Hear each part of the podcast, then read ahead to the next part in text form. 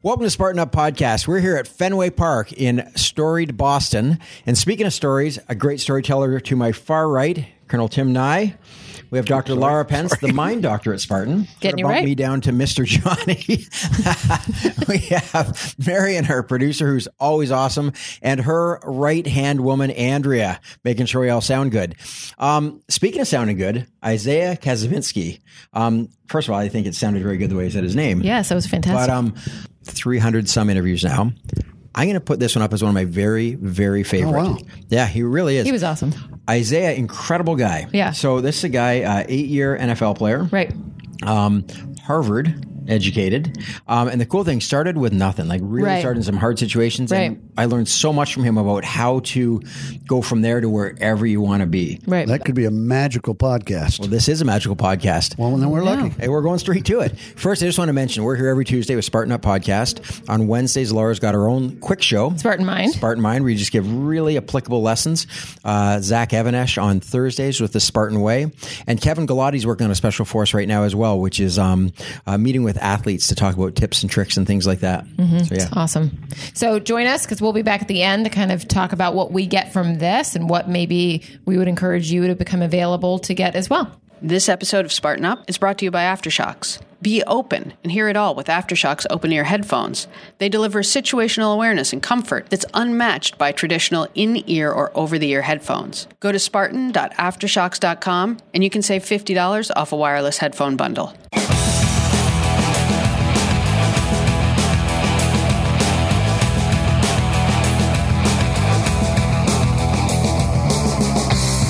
We are here for Spartan Up Podcast. I'm with Isaiah Kacyvenski. Who the heck is that?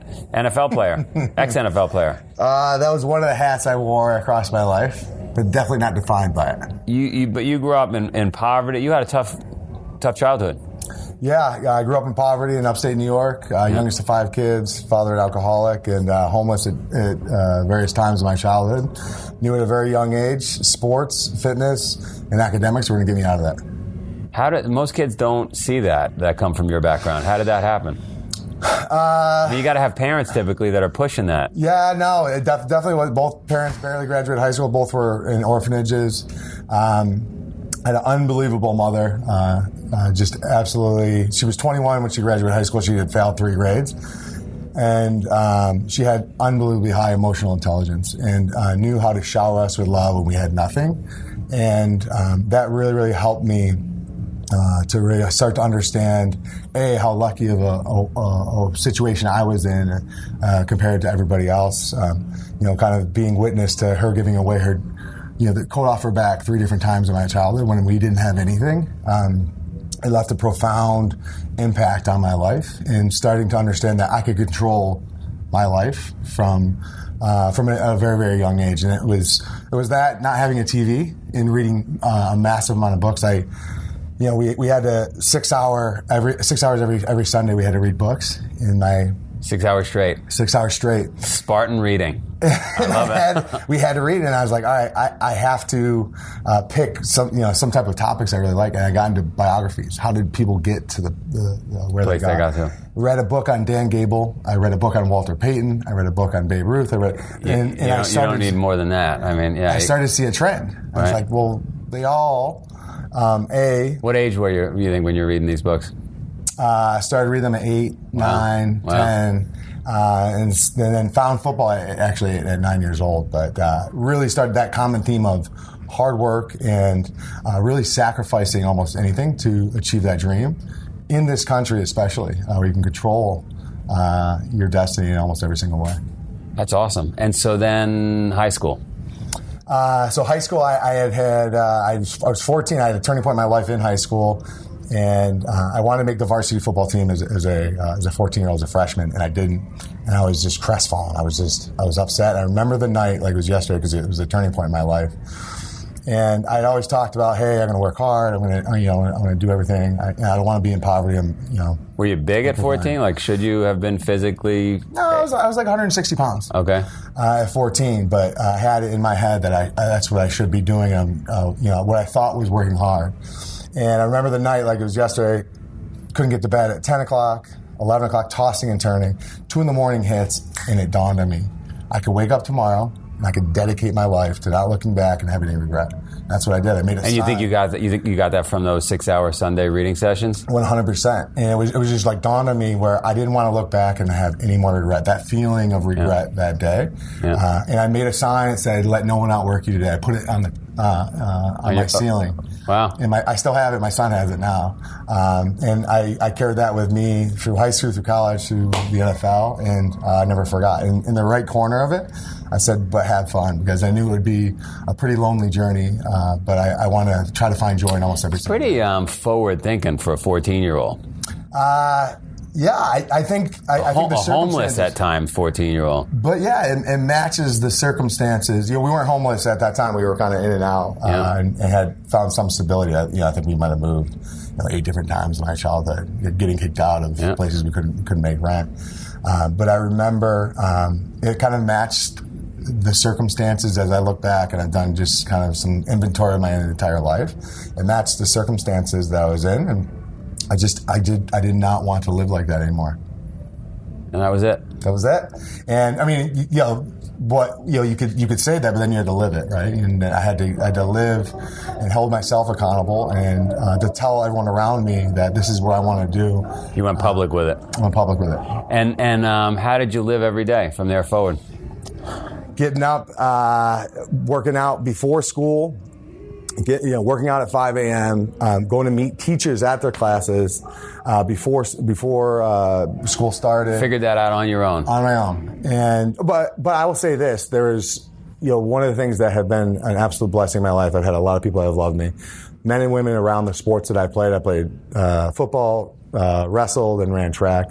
And also the teachers I've had in my life, they they helped me. They were there for me to to actually uh, want to meet me at the gym at, at 5 a.m. to open it up, work out with me, uh, understand what to do. But uh, you also kind of a dad that had you know now has been you know over 25 years sober uh, and you know turned his life around to, to actually drive me to to the gym early in the morning. Uh, you know, you know, kind of. I I always tell this story to my kids. Don't be afraid to ask questions because from that point on in class, I was the, I was the annoying kid in class. I would raise my I was raise my raise my hand 15 times, 20 times. It didn't matter.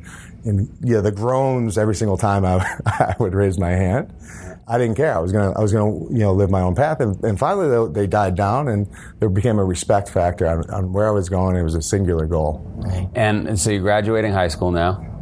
Graduated high school and kind of looked back. Went from kind of an okay student, like a B student, uh, to uh, you know very near the top of my class. Uh, you know, a pretty big class at that. Uh, and I'd always wanted to play for Notre Dame. I found Notre Dame. We had. Uh, we had a uh, we started we, we got a tv kind of towards you know i got 12 13 years old and Lou Holtz was there and i got caught up into uh, some of that mystery around that but i really really wanted to go to notre dame and uh, Lou Holtz, I remember, you know, kind of uh, going through this process, but it told me that he didn't want me to walk on uh, at Notre Dame, and was just absolutely crestfallen. Uh, and it's a pretty long story on how I ended up at Harvard, but ended up at Harvard, and Which is which is which is, un, which is unbelievable. It's unbelievable. last place I probably would have ever thought of myself. I think I remember I took a trip there just to say, hey, I could tell my grandkids, you know, I took a I took a trip to Harvard and saw these, you know, these these rich kids and Yeah. these, you know, kind of legacies and these Sure. you know, super nerds. I just didn't think I'd fit in. You know, I thought about that and Or get in. or get in. Yeah, I mean the whole process. It it didn't dawn on me, at, uh, you know, even at that time, like how amazing a place it was. But for different reasons, until I, I got there and actually took a trip, and I just absolutely fell in love with it. There were people that were there that were like me, uh, especially especially around the football field. I think one of the things I was worried about were. Uh, did they were they you know I, I, I assumed everybody wa- you know, was was very serious about academics but they were very very serious about sports and football in particular and I found the same people there uh, that had really been kind of living my life so I felt Felt almost not alone yeah felt yeah exactly felt uh, at home and not alone Exactly. And they accepted you?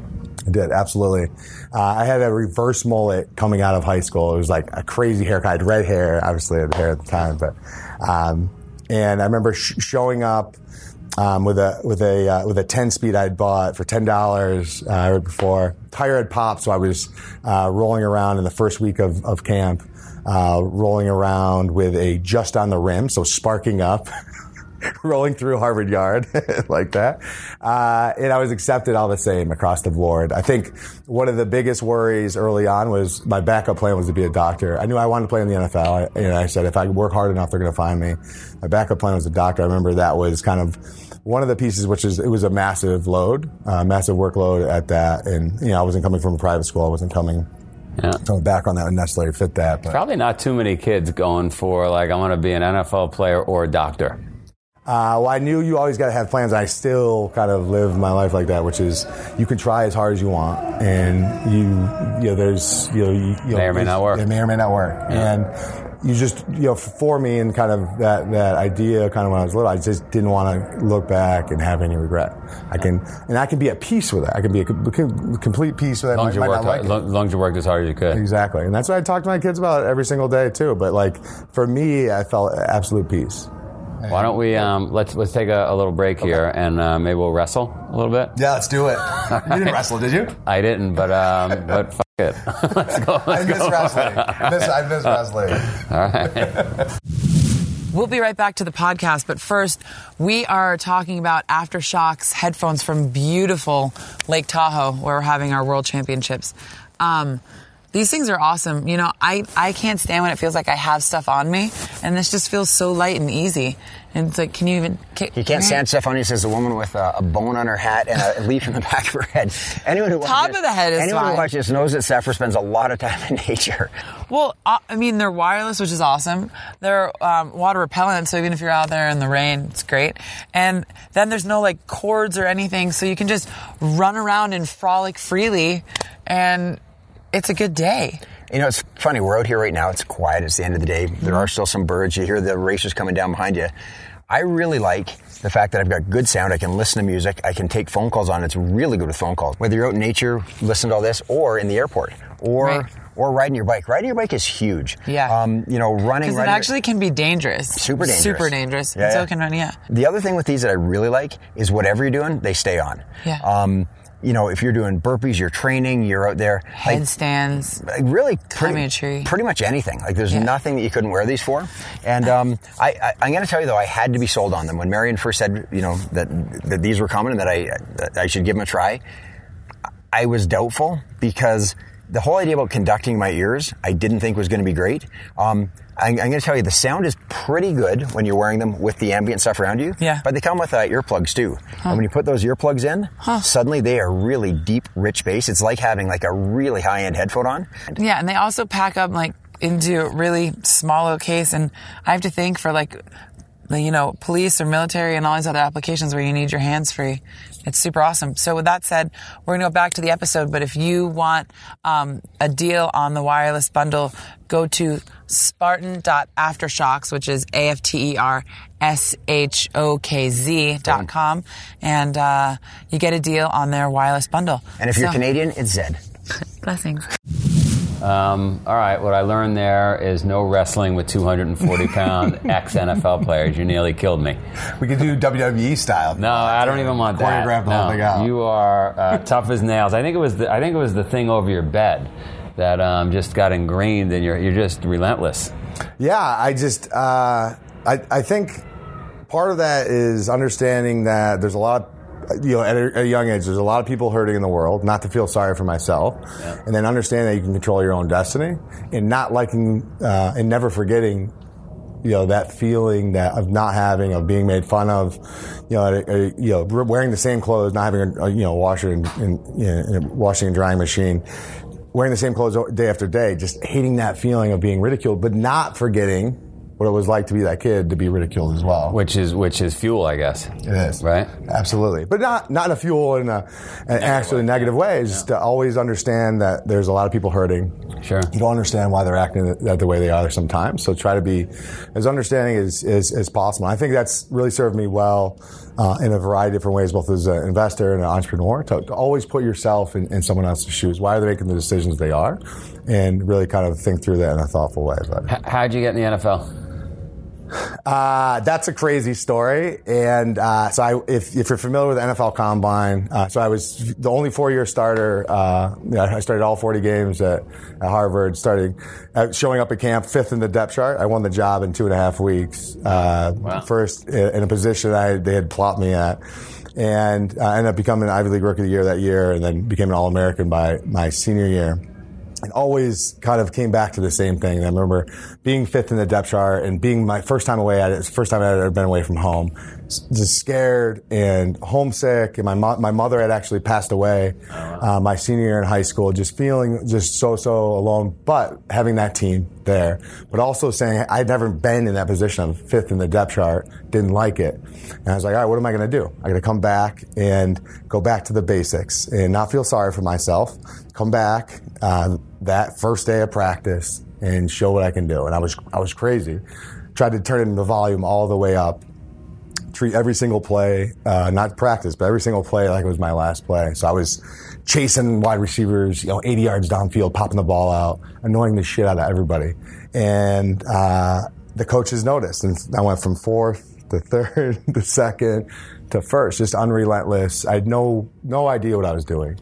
Um, but you know, at a middle linebacker, if you're willing to run and hit and sort of line up the right way, uh, you could do that. And they figured I could learn the rest of, uh, along the way. But you know, kind of that relentless attitude uh, bore bore itself out there. Not getting invited to the NFL Combine after coming off, uh, you know, a campaign where I averaged 14 tackles my my senior year, and uh, was was unbelievably deflating. And you know, they they I think they invite close to 400 athletes, and they only draft you know 240 or something Sure. uh, to the to the NFL Combine area. So usually it's kind of the kiss of death. You're not you're not invited to that. I remember not being invited and and coming back is like, all right, what am I going to do? And I had to devise a plan. I was like, all right, listen. I know there's a first round draft pick coming out of Boston College. It's Chris Hovan. I don't know if you remember the name, but you got to be in a first round draft pick to Minnesota Vikings. Everybody else, all the teams are going to be flying in to see him at some point. So I, I asked our coaches at Harvard, listen, if your network of coaches and scouts, everybody in teams, could you just call them and uh, if they're coming into town, I'll, I'll do a combine for them. You know, soup to nuts, everything. I'll do the whole combine, the whole deal. I ran 14 combines uh, for for people that would fly in impromptu, and uh, ended up sneaking in. It's, it's, a pretty long story, but ended up sneaking into uh, the fourth round. Became the highest highest draft pick out, out of Harvard. Uh, ever and Wow. uh, it was just amazing. I think at, at that point I was one of the highest since the the combine era was one of the highest draft picks ever. Uh, not invited to the combine to, to sneak in. It's unbelievable this story. I mean, I'm feeling pretty deflated. Oh, get out of here! and and but at the same time, I mean, you had it pretty easy, and you're very lucky. So you didn't really do anything. That was special. no, I, I will say this. I always go back to the same thing. There's a it, it wasn't just me. It was a, a lot of people that believed in me, that loved me, and um, never. You know, you, my mom passing away at uh, at a young age when I was a senior in high school was, was something that I, I it really allowed me as an 18 year old to to reflect on all the learnings that she had given me. That even some of them maybe didn't even fully appreciate uh, when I was when I was young. Just just an amazing woman, amazing individual, and just had a horrible life herself, but refused to give anything but an amazing life to her kids. what um? How do you go from that to becoming a VC? Um, so my backup plan was to be a doctor uh, if I didn't make it in the NFL, and I just like just give me a shot, just give me one, and kind of give me the foot in the door. Uh, you know, I ended up playing eight years uh, in Seattle, and uh, you know Seattle most of the time, six years there, a year in St. Louis, and a year in Oakland.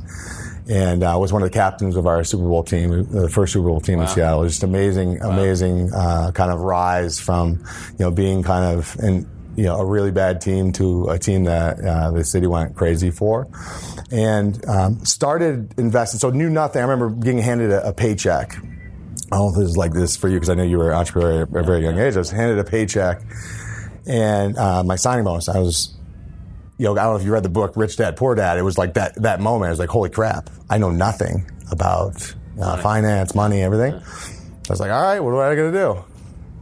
I'm going to learn everything I can about the public and private markets. I hired a financial advisor to pepper the crap out of them. Yeah. Learned everything I could. Hired a new one. learned everything I could. And after two years of that, I was like, all right, listen, I'm ready to, to kind of dabble into own direct investments myself. And that's what I did. And um, ended up You were in a good place in Seattle. So amazing spot. But I ended up investing in one of my classmates, a guy that was a Harvard football player, and um, my first investment was a, as a healthy, fast casual restaurant called Be Good. And now I know Be Good. it. Yeah, that's right. That was a, I was a, I was a, a, a seed and kind of initial Nice. uh, startup investor there. It's been an amazing run. Nice. Anthony Ackil was someone that, that I knew. It, it always kind of, but he would he would let me sit. And by the way, I was the first investment I made. they always tell players don't invest in friends and don't invest in restaurants. And you did I both. checked the Yeah, box on yeah. both. Ended up being just an amazing story. He's done you know ridiculously well. He's done well for all of us early investors as well, and um, just been uh, you know kind of amazing. But he would let let me sit with him in off seasons. I would learn how to run businesses, just kind of kind of curious, uh, be operationally efficient, and you know build products across the board. But you know continue to build off any uh, of those companies. My personal por- portfolio now is a little over thirty companies. Wow. So started angel investing around there, but always kind of by the time I had retired, was pretty beaten up. I had nine surgeries. Right. I've had eleven now in the body. So I just just you know kind of. I, I ended a little earlier than I wanted to. I, I wanted to play 10 years, uh, didn't. Um, realized though my kids were young, and I was like, all right, I don't want to miss their childhood, especially with the childhood I had. I don't want to miss that. If I go to medical school, I'm gonna that's gonna be all wiped out. So, business and kind of my my uh, kind of self taught or you know kind of learned uh, you know business degree up to that point. Uh, I want to put a little kind of knowledgeable base on around that, and that's I decided to go to business school and wanted to stay here in Boston, and being lucky enough to go to Harvard. Yeah, and you could just you, at this point you just call Harvard and say I'm coming back, and No, no. you in. I mean, you. no, no, no, no. No, it was a crazy, rigorous process again. Kind of had to go, you know, crack open a book again, and you know, from you know the GMAT, and you know, that, that wasn't just like, hey, Isaiah, you're amazing, come back in. It was, it, it, it was not going to work like that. It's an amazing Especially with my background Yeah. too. I was, it was, it was. Uh, so you're living here now in Boston.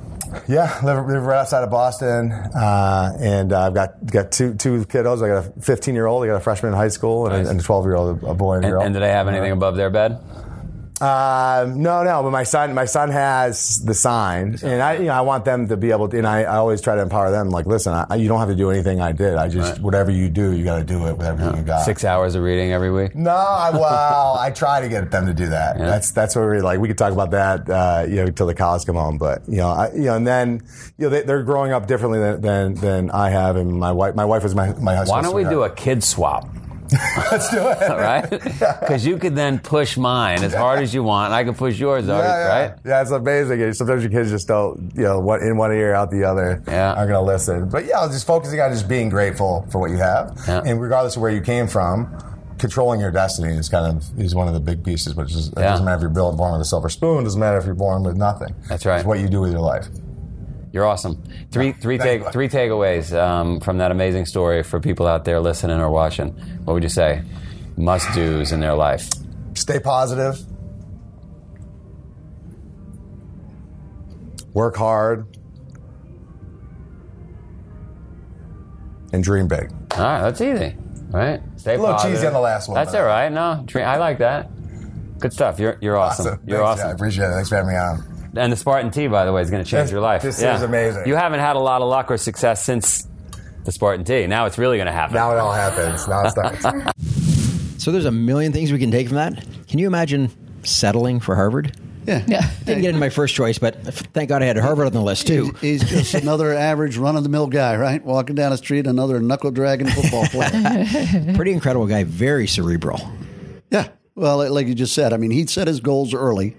Uh, he, he got he got um, pulled into the, the Notre Dame by watching the games every weekend. You know, like oh, thousands of probably young men do, and wanted to go there and didn't get there. But he got a hell of a second second prize, didn't he? Well, and, and even that, you know, you think about the things that the failures in your life, not getting to Notre Dame, uh, still just the motivation of that probably drove him a long way towards his ultimate success. So having that that target, even if he didn't hit it, it certainly steered him in the right direction. Yeah, you know, I almost wonder because it didn't come out in the interview at all, and it's not what I took from the way he spoke or anything, but from the way his his achievements line up. It's almost the guy with the chip on his shoulder trying to prove something either to himself or to somebody else, right? Yeah. Now he didn't sit there and say that like I was always mad or I always. In fact, it was quite the opposite, right?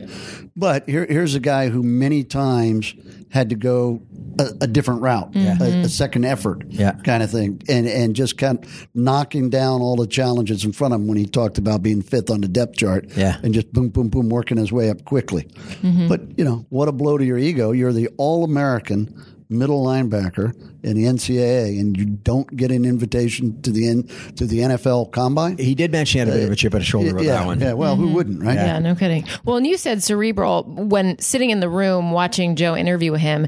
I, I mean, I honestly saw like this light of love, you know. And he said that his mom was super emotionally, te- emotionally Right. intelligent and knew how to love. And I love like that to me. It just landed on him so well, you know. And may we all learn from that. That you know we can have a lot going up on here, but if we don't have a full heart here, we're going to come up short. he got very, very fortunate there, and I'm sure many people do. But I, I have a similar background in that both he said both of his parents were orphans. One, my mother was an orphan, and my father never knew his father and was only lived with his mother his whole life. So, so the point is.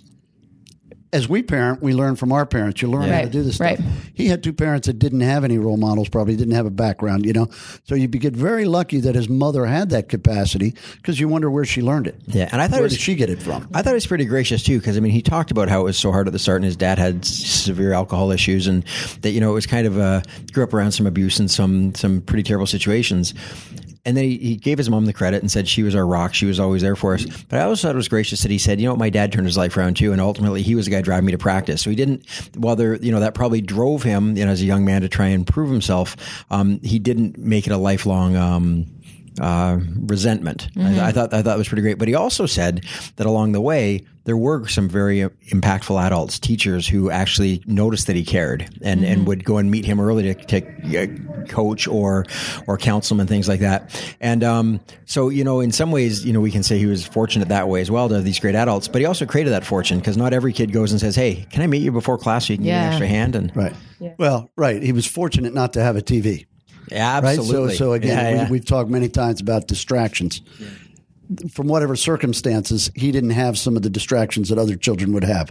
So he, he didn't have the TV, so he had to do internal things, Right. right? And one of those things was reading. And he developed, or his mother uh, created an environment to, to uh, give him a love of, of reading and learning. And how amazing too, you know, he mentioned that he loved his comic books, but he also said, "Yeah, I started reading biographies around eight. Right. Yeah. biographies of great humans. Yeah, and then he around Right. starts. Yeah, and but you know, a lot of them were sports figures. Yeah, sure. You know, again, which drive, which is normal for a young man, right? Right. Yeah. a young boy, and so drove him in that direction. Yeah. Incredible. Um, the other thing I took from that, and he didn't use these exact words, but you'll you'll appreciate this from a psychology standpoint. He developed an internal locus of control Yeah. very, very young. Yeah. And he realized that if I'm going to make something happen, I can't count on what's going on out there. Right. I can't say, oh, I can't because of or because of. I actually heard a great thing a while ago, and it was um, you can say because, Mm-hmm. which is always an excuse. Why did it happen? Because, because, or you can say because.